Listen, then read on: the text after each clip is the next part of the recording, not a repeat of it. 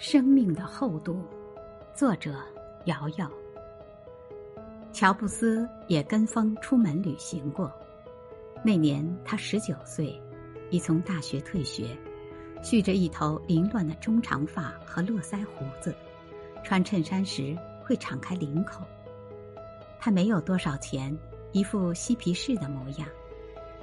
像当时的许多西方人一样。乔布斯迷恋东方的信仰与宗教，他住在一间简陋的小屋里，坐在垫子上冥想。当朋友向他讲述一位著名的印度教上师时，他决定当一名背包客，前往印度参拜，并为此放弃了他的第一份工作。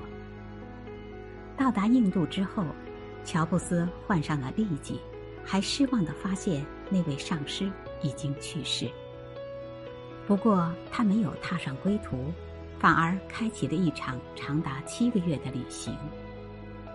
乔布斯换上印度的传统服装，吃着芒果和薄煎饼，喝着达西酸奶，尝试融入当地文化。他也没放弃思考他感兴趣的宗教。印度炙烤般的天气似乎没完没了。乔布斯就选择在夜间出门，走长长的路，参拜一座又一座庙宇。他就这样游荡在印度的村庄之间，读那本《一个瑜伽行者》的自传。他能得到什么？他似乎一无所获。这趟旅行并没有直接引导乔布斯去创业。回国后，他又回到之前待过的公司。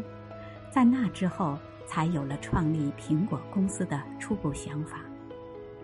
但真的一无所获吗？对乔布斯来说，过程就是收获。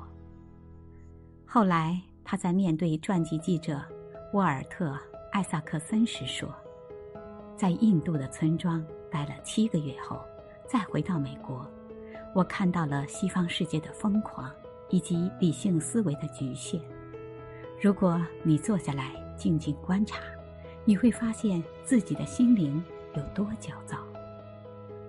之后，他一直在修行，让心灵回归平静。